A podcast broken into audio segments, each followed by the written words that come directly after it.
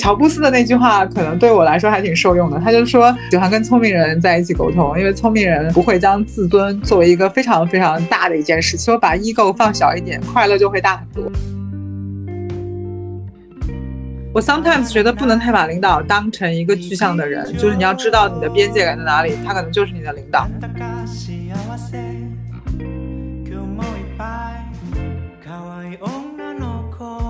我是工作越来越久之后，我发现我的 leader 他其实就是把我在当做一个工具人。对你就是一个工具人，对然后所有的管理方法用在你身上，也就是一个工具人的管理方法，就是给你一个棒槌，然后哄你一下，就是这样的，这就是一个套路，这是一个 SOP。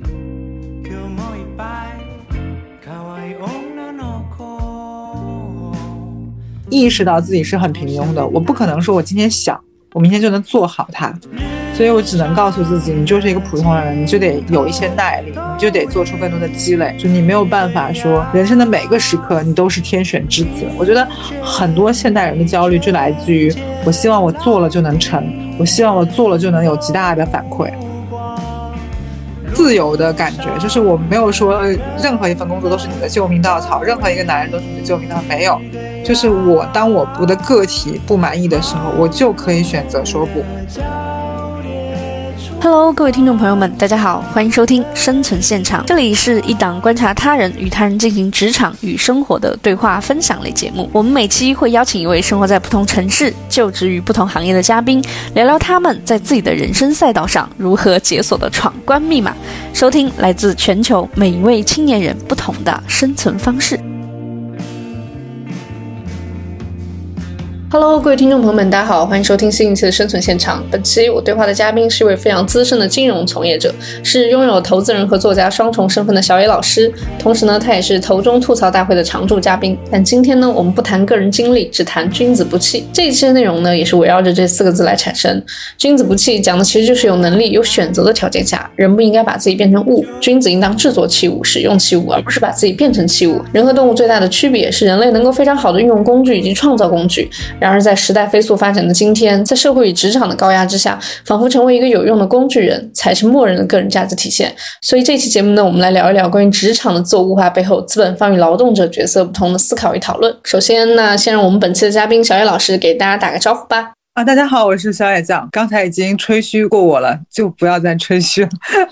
可以吗？这样 OK，那那要不要让小野老师还是自己介绍一下自己现在目前的生活状态，然后生活在哪里，在做什么样的事情？啊，OK，啊，我现在主要 base 在上海，但是因为出差太多了，今年大概已经出了六十到七十场，飞了大概六十多次，然后加不高不加高铁的话，加高铁可能七十多次，所以我就是长期在祖国各地飞吧，然后今年飞南方多一点，就是深圳啊、大湾区这里，所以如果有大湾区的朋友们或者上海的朋友们，可以约着面基或者聊一聊，我还挺喜欢跟遥远的人对话的这样，然后平时就是写一写东西，然后出了四本书，呃，大家可以网上搜都能买到，然后做了两档播客，然后一档就是投中吐槽大会，就主要说一些创业圈的事情，然后另外一档是我自己开的，想做一些人文社科的探讨，对，叫食野之评。就在小宇宙上也可以搜到。然后，嗯，因为平时的工作其实是金融从业者嘛，然后主要是在一个基金公司里。然后最近一段时间，其实基金公司的日子没有那么好过，所以我觉得可圈可点的工作业绩并没有很多，所以这一趴我觉得可以略掉。嗯，好的，好的，欢迎小野老师。那我们接下来就进入正题吧。好呀，好呀，嗯。其实大家呢可以从我们俩的名字就可以看出来，我们两个人不同的身份，小野、嗯小梁，但是小野的后面呢加了“老师”两个字，所以我觉得其实我们这一期的对话呢，我更多的是代表的是劳动者的一方。我在节目当中有非常多的提问、疑问，其实都是一些社畜的疑问。那小野老师呢，可以作为资本方，那当然在资本方的世界里呢，也有他需要面对的资本方。所以我们这一期呢，就呃随心所欲，尽量不要那么的正经。好好好，我也主打一个不正经，因为平时面对的人都太正经了，就很累啊。对，其实我录这一期之前，我内心其实在想，我要怎么样让自己变得正经一点，因为我觉得你们做金融的人都会给我一个刻板印象吧，我就非常担心我自己说错话什么。因为我自己觉得，就是我平时面对的人的职位和社会能量还是挺高的，对嗯所以我通常有时候会觉得我自己承担的一个角色有点像，哎，我不知道这这样讲会不会被 被跟他们知道，我就觉得有时候我在承担一个嗯跪舔或者取悦者的角色，有时候 就这么讲好像也不太对，但确实是因为想想看，呃，做金融的，就是大部分可能还是得啊更加的圆滑一些吧，更加的八面玲珑一些这样。而且我们很多的工作其实是不能对公众讲，就是比如说我们最近在跟谁合作，我们想要投谁，就很难对公众公开讲。所以我通常在公开场合比较少谈到工作的一些细节问题。然后我昨天跟那个谁聊，朝阳公园人，对对对，然后我们就聊着聊着，反正就是就嗨了，也不用拘泥于具体的问题，因为聊着聊着就是话赶话，就会有很多很多新的出现。那我们今天先聊一期关于职场自我物化，然后开篇的第一个内容呢，讲的是物化的标准嘛，我就想说，在这个问题之前，我先问一下小野老师，就是对于物化这个词，你认为这是一个贬义词还是一个褒义词？因为我觉得现在好像这个词一下子变得很流行，就是在各个领域里面，它都是一个就是挺挺开放的一个词儿。我觉得现在的词语，因为互联网的扩大化，所以导致很多的。名词变得越来越，呃，我们叫通货膨胀嘛。就我今天还跟你说的，我觉得这个词好像就被用烂了，越来越流行了。然后在很多很多场合都会被遇到。然后怎么讲呢？我现在觉得，我现在甚至觉得没有词的好坏，反正只有利用场合的这种好坏吧。可能这个词，可能词是本身是一个中性的词。我觉得现在很多词语好像缺乏一定的这种好恶，它好像只有用在具体的语境下才能判断出它的好坏之分。所以我很难说物化是一个好。词还是坏词，而且如果说对于有一本老书叫《资本论》，如果你呃听说过其中的一些一些内容的话，你就知道可能物化是就人的物化是工业社会的必然结果，因为资本赋予人以某种价值，对吧？产生生产，你就是在被物化的一个过程。所以像早先的那些什么工人阶级，在工厂里面的流水线工人，其实就是一个物化的具体的产物。你不觉得是这样的吗？就是他们其实他们的生活其实没有什么生活的，就比方说无数。次传出富士康的工人跳楼跳自杀，原因就是因为他们其实除了工作，呃，八小时三班倒，呃，然后刷刷抖音，去吃吃饭，然后其实就没有额外的生活了。其实对于人的身心是有一定的影响的，所以我没有办法说给到物化是一个好词还是坏词。我觉得物化就是一个必然产物，然后就看你去怎么看待这件事情。因为我觉得大厂 其实也是一个集大成者嘛，不可能也不管大厂小厂。嗯，可能也是现在的这种写字楼的白领们，或者说像我们这种金融从业者，我们就是一个被物化的产物。我觉得我是啊，天哪！其实我就是觉得我自己被物化很严重，然后我心想，我录一期播客，然后 我想听听不同的角度。但是就看你自自己是否享受这件事情吧。就比如说，我觉得会觉得我在工作状态和生活状态呈现出来的状态是非常反差。就是我的工作状态，我是觉得我非常的自我物化，与他人物化，就是我是一个物我我。自己觉得还是挺这样的，而且我的反应速度非常快。你也会发现，当我跟你探讨工作的时候，我只会干两件事情：一件事我觉得没问题，我就说好，对吧？要不就回个 OK，我甚至都没有多余的废话。但一旦我觉得这个问题需要修正，我就会给出一大堆的修正意见。我不知道你发现这个问题没有？有的。对，有些人会觉得这个东西没有问题，就觉得说这个人非常高效，因为我在，因为我经常接接一些外面的活嘛，比如说前段时间去。某个证券公司去进行一些分享，对吧？然后可能去某个呃呃某个什么街道啊，或者某个什么银行啊去进行分享，然后他们就会跟我对接一些工作。那比如说有些人就觉得我的效率非常高，非常没有废话，然后呃给到的反馈也非常及时有效。有些人就会觉得说你这种。态度是什么态度？你是当我是一个具体的人吗？你有在有血有肉的跟我沟通吗？就觉得说我们是就是呃就是在做事情，没有任何的情感付出。我也会遇到这样的，所以你说物化是个好词吗？我可能也要看对手怎么觉得我。对我有时候会觉得。乔布斯的那句话可能对我来说还挺受用的，他就说喜欢跟聪明人在一起沟通，因为聪明人不会将自尊作为一个非常非常大的一件事情，说把 ego 放小一点，快乐就会大很多。因为你老觉得自己是个事儿，你就老觉得别人不打你是个事儿。那你就会觉得很不快乐。就是我觉得，我觉得物化这件事情有一个有一个小的 tips，就是你要知道自己的身在每一次对谈中的身份是什么，就是你要明确你的身份是什么。你就是来共事的，你就不要投入到过多的感情。你就说，很多人就会觉得说啊，我跟小野老师共事，比如说这个这个活可能是一个急活，或者这个活是一个我我我人情活，就是然后呢，我可能因为工作忙，我回答的东西非常简洁。然后有些人就觉得说。哎，为什么小野老师没有办法给我投注更多的情感？为什么没有那么客气？为什么没有那么多的嗯？为什么没有那么多的这个所谓的这种呃情感的这种铺垫？然后就直接说工作，他就会很多不适应。但我觉得，因为你一个人在一件事情中可能有多个身份，或者在一个社会环境里有多个身份，我觉得简化角色标签在某个时候是非常重要的。我其实非常同意你说的，但是我其实会有一个疑问啊，就是其实，在职场这个方向上，我自己自我物化，我其实是我接受。我理解，然后我觉得这个没有问题。背后我其实非常恐惧的是我的可替代性占比会更大一点，因为我觉得我会很容易随时被替代。但是呢，我我就感觉这好像是一个闭环。对，我觉得所有人在当今所有大部分人的自我物化的本质原因，就是因为他要卷，他要加入到这个卷的战战斗里面去，他觉得他自己非常容易被替代。就你得有一些其他的花活，就是因为你的工作本身可能不具备强的不可替代，你只能去用一些别的花活。让你不具备替代性，我觉得是这样。然后我觉得这个世界上就是不可替代的人是非常少的。这个地球上这个公司里面离了任何一个人都是依然赚。所以我觉得可能做一个副业还是挺重要的。就在这个时代，就是你要站得稳，可能你就是要有一些其他技能的傍身。所以你会发现现在越来越多的人，比如小宇宙里面几乎都是我猜哈，文科生占大多数。嗯，然后女生也占了大多数，目前属于处于一个就是失业的高潮，就是高峰期。那很明显，当这个社会的提供的就业岗位是局限的时候，那个公司的这个负责人一定会想着说，我如何让一个人更加的价值最大化？它就是第一层被物化，对吧？就是有时候这种风险不是你个人能把控的，就是整个社会环境就是这样。你说焦虑有用吗？焦虑有时候根根本就没有用。比如说昨天大 V 跟我说一个案例，说他的同学嗯去上了一个 MBA，然后想说随便进一个大厂都会很容易。然后在实习期间，他那时候已经快三十岁了，他的同他的。朋友就是要结婚，然后他朋友为了保住这份工作，因为 HR 会认为这个女生要结婚了就会要生小孩，就会浪费公司的这种成本，所以他就结婚这件事情都没有发任何一个朋友圈，也没有跟任何一个人说，就悄悄结婚了。但但是更可笑的就是这个人这么珍惜这样的工作，这么珍惜这个实习机会，他做出了很多努力，但是他最后这个他的工作还是还是被裁掉了。天呐，这个故事跟我自己的经历好像啊。嗯，我之前在一家创业公司做产品经理，那个。我的 title 虽然是产品经理啊，但其实由于我们当时是一个创业的项目嘛，所以公司的人就很少，然后我就得什么活儿都干。然后其中呢，我还要负责对接一些业务方向上面的一些大客户的关系啊之类的。然后我们整个 team 里只有我一个女生，其他全是男性，然后其他全是程序员的角色。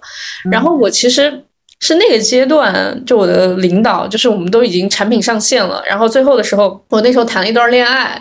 然后刚好那个那个节点，我就跟我的男朋友分手了，然后然后那个我的 leader 他他他就觉得，就是女性面对分手的话，他是有那种啊，我应该怎么讲？滤镜在的，他觉得女性分了手之后就会呃情绪不稳定，影响工作。同期呢，我们公司的另外一个男生也跟女朋友分手了。但是他就并没有有这样的对待我。其实因为这个事情跟他 跟我的 leader 有吵过。我觉得，我觉得在这个社会里面很奇怪，就是吵是没有用的。就你会发现人与人之间的链接是无比脆弱的。你你对于另外一个人的整个的印象，可能就是停留在一堆文本里面。你懂我意思吗？就你们吵架，可能大部分时候你们的不爽，可能就是通过微信，然后可能你们当面的那个面红耳赤的机会也极少。就你会会吵架都通过微信，所以人和人之间的链接就是一堆文本，就是。所以其实我 leader 他当时会认为女性分手一定是会有情绪的，他其实他也没有他没有任何的恋爱经验，这只是他作为一个作作为一个 leader，然后他大直男，作为一个钢铁大直男的单一然后就是直接反馈，对吧？对，然后我是经过和他那一次的争吵之后，我就觉得，就去人格化这个东西，我觉得是一个非常必要的事情。哪怕你内心并不这么想，但是你要自己表现的出来。OK，我需要这么做。我 sometimes 觉得不能太把领导当成一个具象的人，就是你要知道你的边界感在哪里，他可能就是你的领导。我以前才开始工作的时候，我的所有领导都对我非常好，就是那种。当成自己的孩子一样的哈，虽然他们比我大不了太多，但就是会对我很用心。然后像像我导师一样，可能那种感觉，就是对我很用心，当他自己人啊什么的。但越来越工作之后，换工作之后，就发现其实大部分时候领导就是领导，就是你不能太过于把自己的情感投入到他身上。而且现代人好像不太接受这种，你下班之后就别找我了，我们就是单纯的工作关系，就是这样。然后而且就会你会发现，尤其是。我不知道，男生可能更是如此。就直男只有 yes or no，他可能没有灰色地带，他没有灰色地带说，我觉得这个女生长得还可以哈，我可以接受她的一些撒娇。好像很多直男是只有 yes or no，他没有灰色地带。我感觉，就海王愿意用你的愿意去承担那个灰色地带。我觉得，因为他会有更有耐心的，会对女生投注更多的情绪和情感，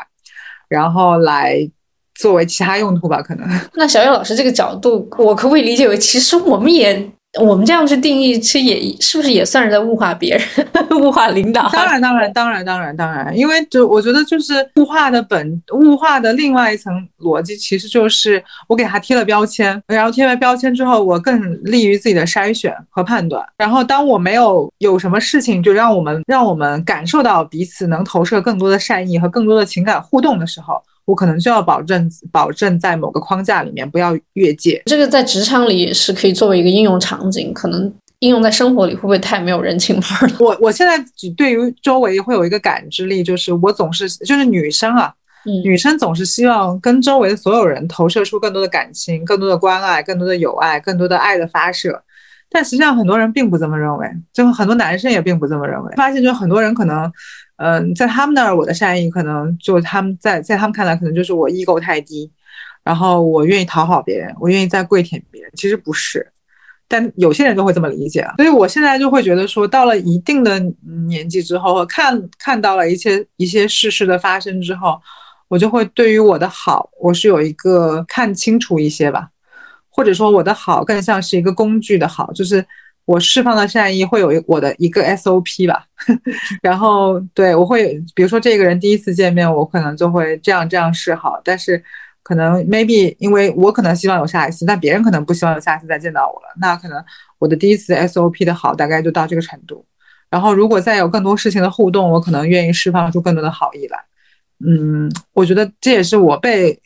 驯化出来的一个结果吧，因为毕竟我们的工作经常要见识到很多的陌生，我们就经常很多见到很多人都可能都是第一次见，那可能这第一次见也是最后一次见。因为因为可能我觉得也是因为你工作的关系嘛，你举例了这么多场景，然后我觉得你是非常深刻的，已经能够觉得这个词就它好的时候我是怎么把它用的好，坏的时候我可能怎么样的去看待它。但是我因为。啊，还处在一个我觉得比较比较打工人早期的阶段吧，因为我觉得我的年龄也摆在这儿。然后你刚刚有提到说，你说你的呃领导，你刚开始工作的时候，就是我其实跟你的感受是一样的。从一开始，就比如说我进入一家公司啊，或者说我跟着一个人做事情，我都非常希望的我能把自己做好，非常的投射很多情感进去。然后我觉得工作是能够体体现我的价值的，体现你价，体现你个人价值的。对，然后我觉得我在做一。件非常厉害的事情啊！当然，这个厉害不是说这个事情它在社会上有什么样的反馈，而是说我觉得，哎，我把它做到了，然后我和这个人协作什么的。但是，我是工作越来越久之后，我发现我的 leader 他其实就把我在当做一个工具人。对你就是一个工具人，然后所有的管理方法用在你身上，也就是一个工具人的管理方法，就是。给你一个棒槌，然后哄你一下，就是这样的，这就是一个套路，就是一个 SOP。对，哪怕他对我表现的出来，我对你是有情感的，那他这种情感其实也是一种套路。对啊，对啊，就是这样的。然后就抱着非常困惑的心态，我去问我的那些职场前辈，然后我就说：“哎呀，我就觉得非常委屈吧。”我就说：“哎，怎么感觉自己好像真心换来的是别人把我看工具人？”然后完了之后，我那个前辈他就会说：“把你当工具人是因为你有价值。如果你是一个……”毫无价值的人，可能他连工具人都不会当你是，是吧？对，然后他们就说：“那你成为一个更好的工具人，不就是可以卖个好价钱吗？”然后我就觉得这种理论，它它是正确的吗？我觉得它是正确的，但是我内心好像又我不觉得一定是对劲儿。就是如果你是个工具人，并不一定能代表卖一个好价钱，因为你在这个公司得得到的配。是因为你跟他的这种呃配合度或者契合度导致的。你换一家公司，你的工作，你跟另外一个人的契合度和配合度，包括对那家公司的重要程度，不一定是一个会给你一个同样的或者更好的配。就在这个历史时期，就是你会发现你的适配度变得越来越广，或者说你的可胜任的工作越来越多，但这在这个历史时期未必。代表你可以获得更好的价值。然后就是小野老师，我还有一个疑问啊，就是关于我的工作和我的价值，这个怎么来在职场当中去判定呢？嗯，你的工作和你的价值，我觉得可能就是你谁付你的配，谁说了就算。然后可能就是通常来说，一个公司的老板给你的配就是一个通常来说就是一个平均的，他从市场上打到打听到或市场上这个职位的一个普通的价位，然后可能或高或低一点，在他但但是在他谈判的时候，通常来说会先压低价格，很管理性、很组织组织行为学的一些套路，就是怎么管理人，怎么让这个组织更好运转下去的一些套路。就是现在的这个呃，怎么讲？就是公司运营就是这样一个东西。就是我我觉得他，你你创造你如果比如说你作为一个文员性的角色，你可能就值这个价钱。如果你你能获得 extra 的价格，一定是你为公司创造了你几十甚至几百倍的这样一个价值之后，你可能才获得一点点涨薪。就是为什么现在那么多人愿意为一个就是为自己服务，或者是愿意跟着一个很小的公司的老板服务。那然后那个那个公司可能是一个销售型的公司，因为只有在这种情况下，他的他的工资才会实现一些质的飞跃。但如果是一个比如说你在跨国公司，或者你在一个很大的公司里面，你就是一个螺丝钉，然后他们那个都是有职级的。很很严格的规定的，就是你要越过这个职级或越过这个薪水是非常难的，所以就是很明，就是我觉得这个套路或者这个规则是很明显的。嗯，你一定是得帮公司创造足够大的价值才行。比如说，你今年你们公司今年的营业额一共是一千万，然后然后老板自己干了五百万，然后你作为一个个体个人，你你作为一个小小小小毛孩，你可能帮公司干了两三百万，那你可能今年就会所有的荣誉都。都都都都都追向你啊！比如说优秀员工，然后可能年底给你发个百分之一或者百分之二，通常来说百分之一吧的提成给你，啊，就是来嘉奖你为公司做出来贡献。天呐，我觉得如果是这样子的话，我们其实又回到了那个成为工具人，卖个好价钱，然后又是一个闭环，你需要靠不停的去卷。但是问题就是什么呢？问题就是你在公司里面，你可以得到一个非常稳定的配。就你每个月定期的时候，大家都会打，呃，就是公司会打钱给你，你哪怕摸鱼摸一个月也会打钱给你，只要你不犯大错，然后第二个月就开了。对啊，但是如果说你是一个个体户，你可能有。赚得更多的钱的，呃，但是它不是一个恒定的，它没有安全感。我其实常常就是犯一个毛病，我自己觉得我这个是一个毛病，就是我一方面呢觉得我打工，哎，就是打工，嗯，就像小叶老师说的一样，就是自我物化，在职场里面我就是一个工具人。然后我要一份可以持续增长的薪水，然后在一个有资源的平台做事情，那其实就是已经一个很好的结果了。但是我在非常熟练一个岗位的时候呢，我又觉得我做的事情它是非常的重复，然后它也并没有产生所谓的价值和意义吧，然后有一种虚度自己的人生的感觉。然后所以我其实换过很多不同的工作，就是我不知道怎么样去更自洽、更有规划的去看待。我觉得这可能是很多人的问题，比如说包括我自己也会存在这样的问题。我自己的一些方法不一定有用，可能不一定对你有用哈。反正我可以说说我的感受，就是当我在一份工作里面做了超过两三年的时候，我觉得这份工作给我带来的价值感已经非常低的时候，我就会思考两个问题。第一个问题就是我在这个公司里面是否还能获得上升的机会，以及获得更多的配。如果答案是否定的，我就会想说，那我还能做点什么？如果我去别的公司能涨配吗？还是我去到别的赛道，我能获得更多的这种？这种这种呃个人个人成长或者个人这个这个收入的成长，就会这么这么思考问题。然后如果说我发现，比如说我可能，比如说假设女性到了三十岁的时候或者二十八岁的时候，她面临着一个非常长的这种怎么讲价值感很低的时期，就是 HR 的判断哈，价值价值感很低的时期。可能我就会劝别人，我就说你如果能在这个企业里待下去，就哪怕你觉得很厌恶它，你也要待下去，因为你去了别的公司，很大可能就是。第一，你出去了，如果裸辞，很可能找不到工作；第二，就是你很可能在下一家公司，只要你没有怀孕之前，你也很很可能面临着被裁的风险。就是很多时候面对现实问题是非常具体的思考方式，而不是说我想怎么样，你想怎么样，和你能怎么样，和你最后能做成什么样，它的它就是三段不同的东西。哇，你说这句话的时候，我感觉好像我的老板说话。你想怎么样，你能怎么样，你能做成什么样？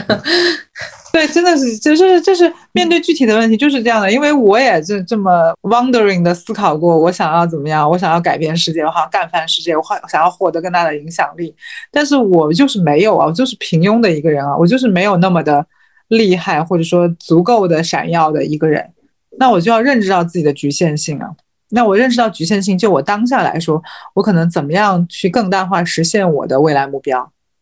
比如说，你可不可以在你工作你觉得很厌倦的时候，去找寻别的可以让你兴奋的点？比如说，你多出去旅游，多出去见遥远的人，做播客，写东西。然后去学一项新的乐器，因为人生的底色就是平平庸的、平凡的，然后 boring 的，就是它的底色就是平凡的，像白开水一样的，每天的日复一日。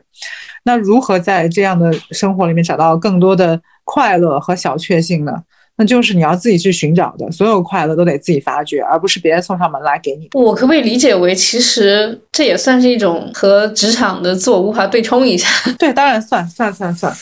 当然算，就是你。就像我为什么写东西一样的，就是我在可能很多场合都说过，我写东西就是因为我觉得我的工作压力太大，就是想骂人，就是想吐槽，所以我才开始了我的写作之路。嗯，然后因为他获得了额外的很多正反馈，所以我就坚持了写下去。然后，但是我没有那么急，那么焦躁，说我一定今天要完成一个多少万的曝光，或者我要多多么的激进的去实现我的个人价值，我倒是没有这个想法。我就是觉得说，我有很多很多对世界的观察，我想把它说出来。然后我自己对于自人自己的审视和剖析，我想把它，我想把它写下来。我想日复一日的，就是它相当于我什么三省吾身吧，就是每每一周啊，每一天这种感觉。然后想把它记录下来。这个记录可能跟很多人都没有关系，记录我自己。这个这个别人给到的正反馈、负反馈，可能跟我都没有关系。我只想记录。但是这个好处就会很明显嘛，就是我。我首先我感知是自己的黑洞，就是我知道自己哪些地方是，然后其次就是我可能觉得说时间久了之后，我能看到这个时间的年轮，嗯，年轮，就是我可能在某些地方变得越来越好了，嗯，然后某些地方可能还要改进，就这个感觉就是你看到了成长，但它是很小很小的那个片段是积累起来的，然后你猛然的一回头，你看到了成长。我觉得人生可能，嗯，只要你想成长。你就会存在一种东西叫心理扭力，就是你的挣扎和你的这种彷徨迷茫，就一定会存在。嗯，怎么讲？就是我觉得人就像我觉得我大部分人生都在迷茫、挣扎，然后纠结，然后可能有某一个时候，像是上帝给我开了一扇窗之后，突然顿悟了。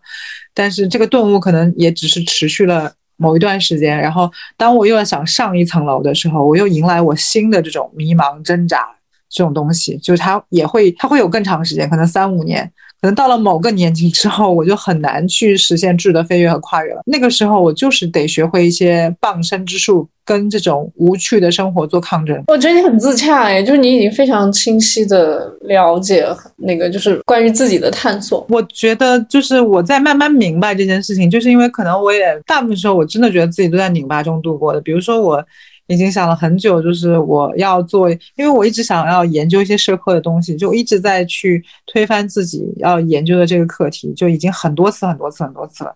然后可能我一年前就想做这件事情，然后可能一年后还是没有做得很好。就是有很多的事情，我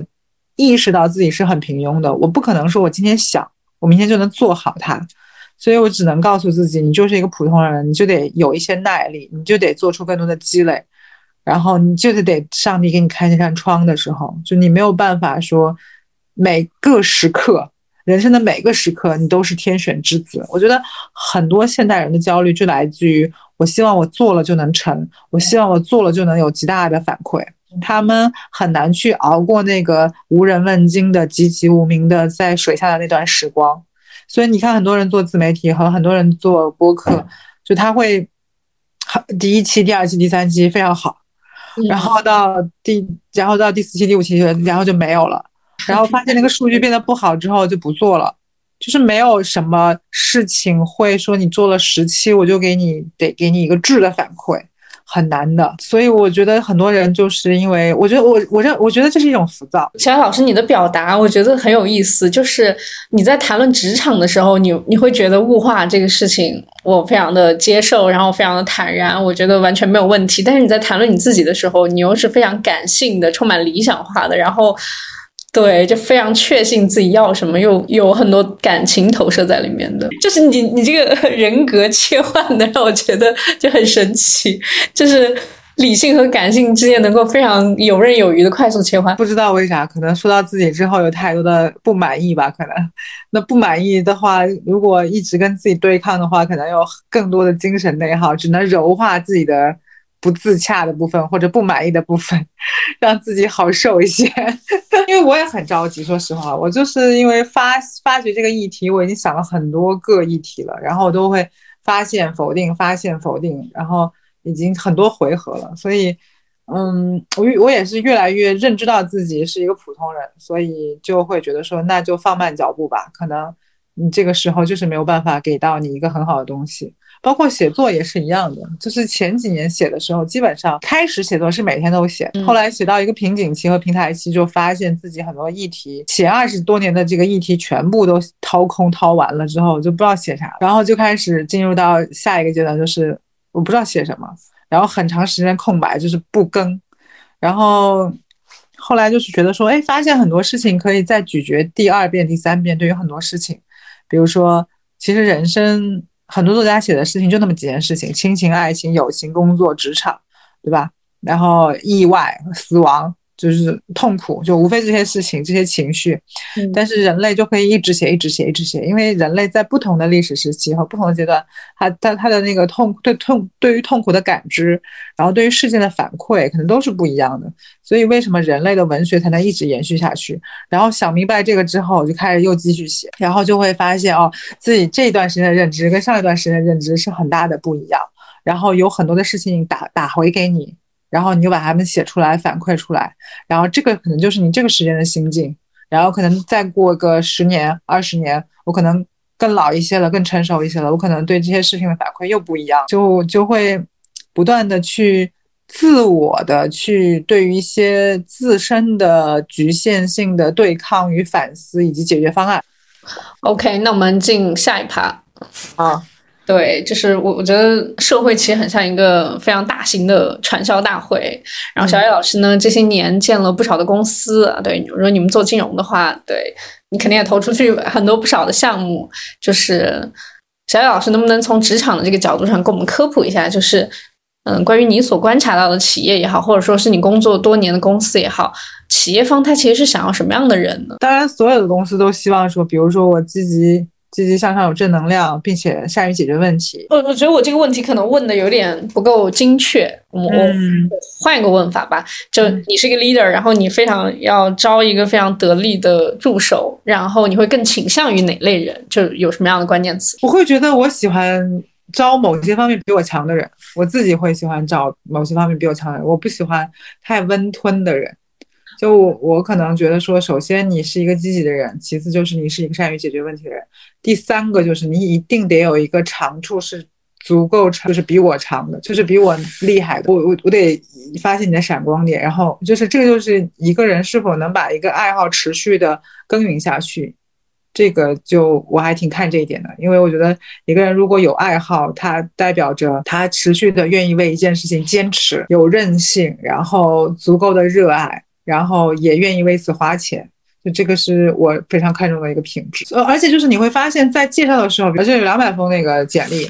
嗯，然后我我筛选了一下，我总是得看到你的你的不一样的地方，或者说你跟我自我介绍的时候，我也希望说你的记忆点是什么啊？你总不至于跟所有人来了都是一样，就是我是哪个学校毕业的，我怎么样，我怎么样，我怎么样？嗯，就太平庸了，就是让别人记住你这点非常关键。我觉得在中国就是一样的，就是让别人记住你，并且看到你这件事情可能。Sometimes 比其他东西更重要，因为这是一，因为中国的人太多了，只有被记住和看到，你才会获得 extra 的工作机会。就是我发现中国的 HR 他可能更喜欢的是一个很标准的答案吧，他好像更喜欢一样的人，比如说。一样的读清华北大，然后一样的去大公司，对，所以问题好像所面对的可能是螺丝，但是这是公司底层的螺丝钉都是这么招的吗？还是什么？呃，我最大的好处就是我这么多年面试从来没有跟 HR 面试过，嗯，都是你直接跟 leader 负责人或者他们直接给你抛橄榄枝那种，是吗？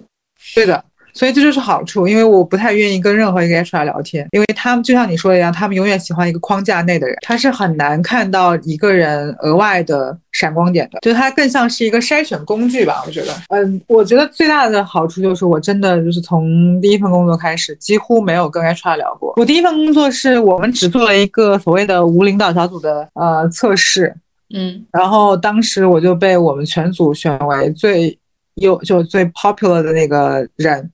然后我就直接跟我们的嗯、那个大区经理聊天，所以我就跳过了 HR 的部分，然后就第二份工作也是直接跟那个管那个片区的人聊天，没有跟所谓的 HR 和那个谁聊天，所以就就会我也不知道，就是早几次都是误打误撞，后面可能就是我也不晓得，后面就是反正就是每次都是这样的，这可能也是命吧。就是我觉得如果有机会的话，还是不要跟 HR 去直接聊，就是善善于去找寻一些机会吧，这个比较重要。明白。嗯，因为 HR 就像你说的一样，很难发现嗯别人的长处。然后就是我觉得就是如果说能利用一些场合建立一些比你更厉害的人的链接，这个比较重要。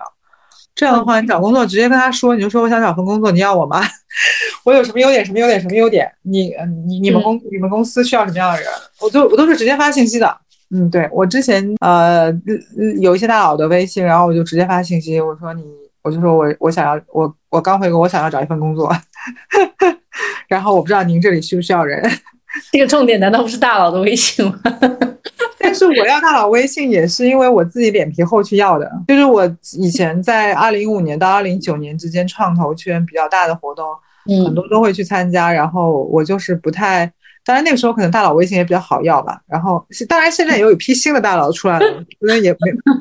我觉得就是你就是还是要把自己 ego 看小一点，就是要把自己做要做的事情看大一点，然后嗯、不耻下问吧，就是比如说我就说呃我说我是谁谁谁谁谁，我可以加您微信嘛，然后别人如果拒绝我，我也觉得没什么，如果别人不拒绝我，那就是意外之财。你要相信我应该无数次被拒绝过，但是我从来不觉得别人拒绝我是不应该的。因为为什么别人要帮你呢？别人不帮你也是应该的，帮你也是情分，不帮你也是应该。所以我的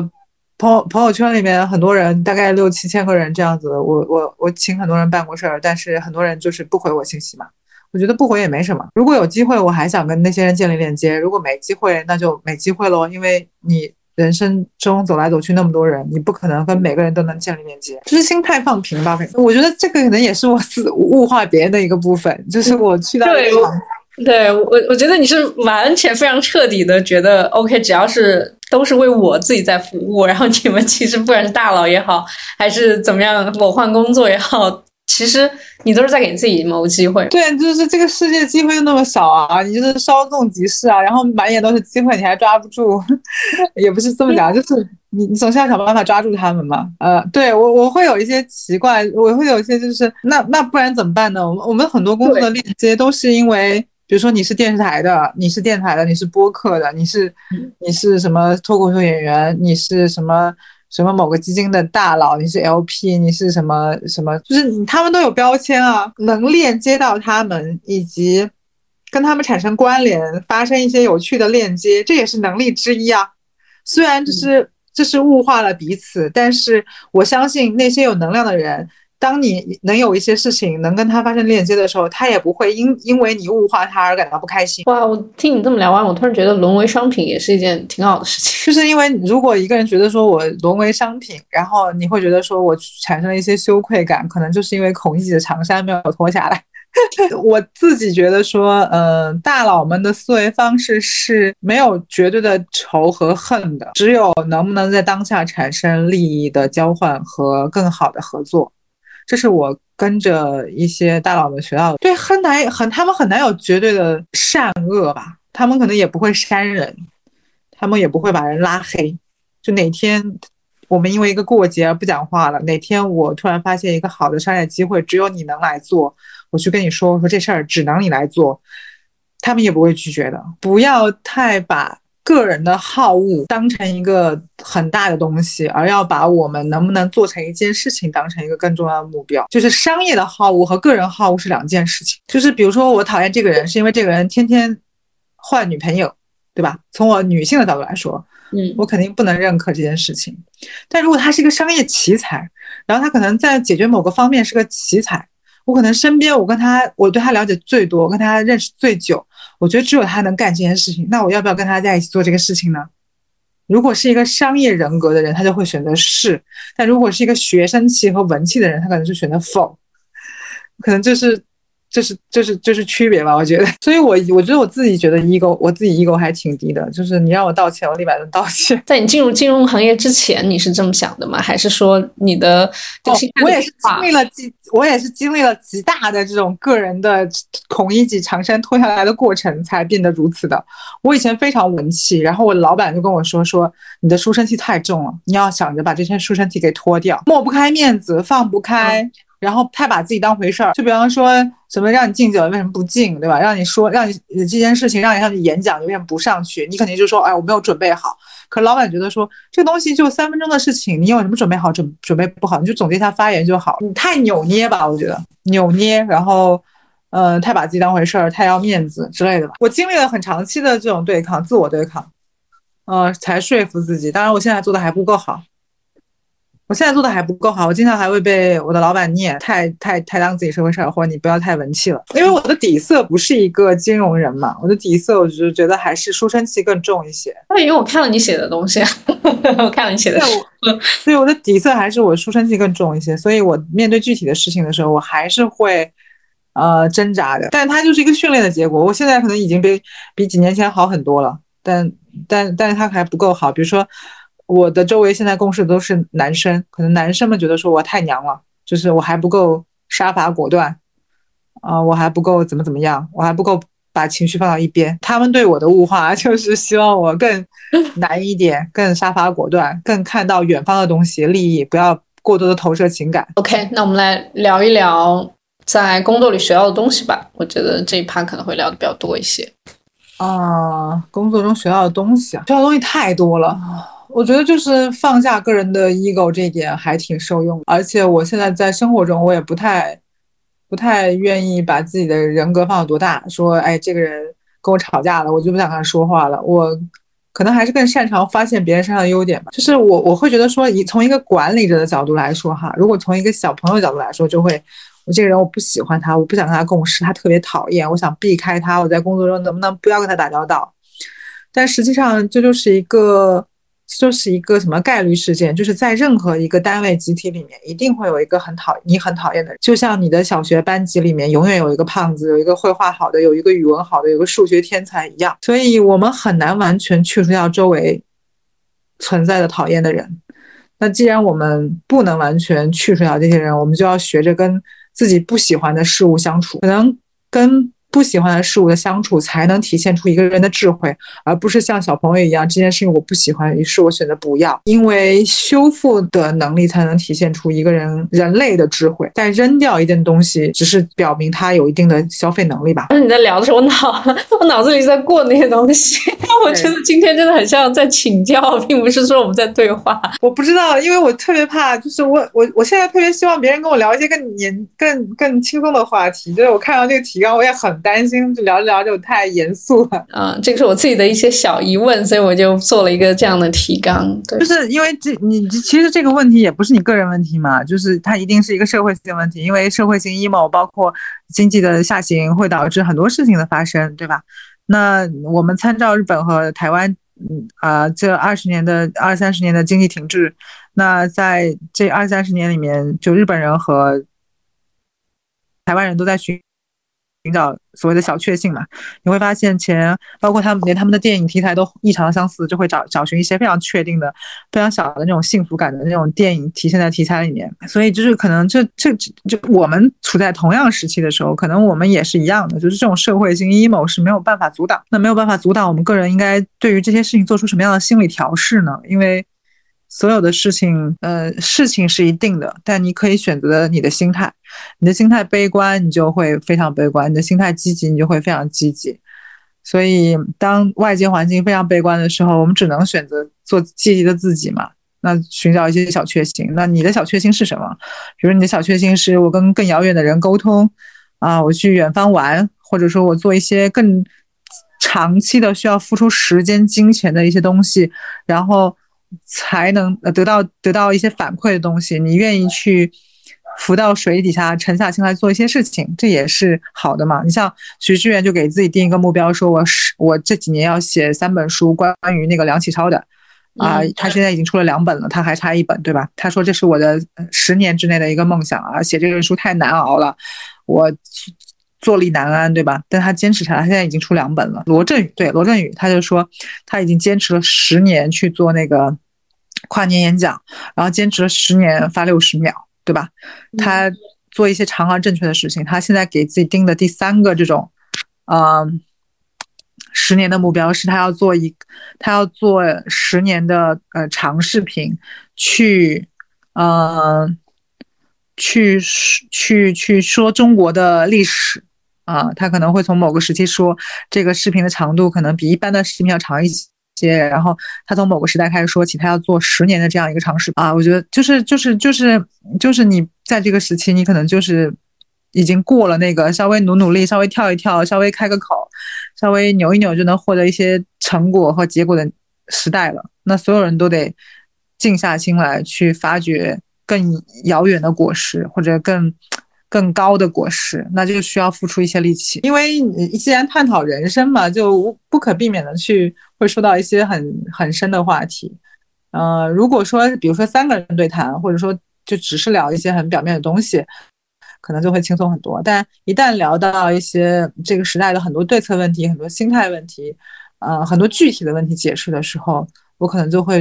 期待说，我能不能给到一些更有效的解决方法，或者更有效的这种我的心得体会。对，因为我发现我跟所有的人在沟通的时候，就包括我曾经去，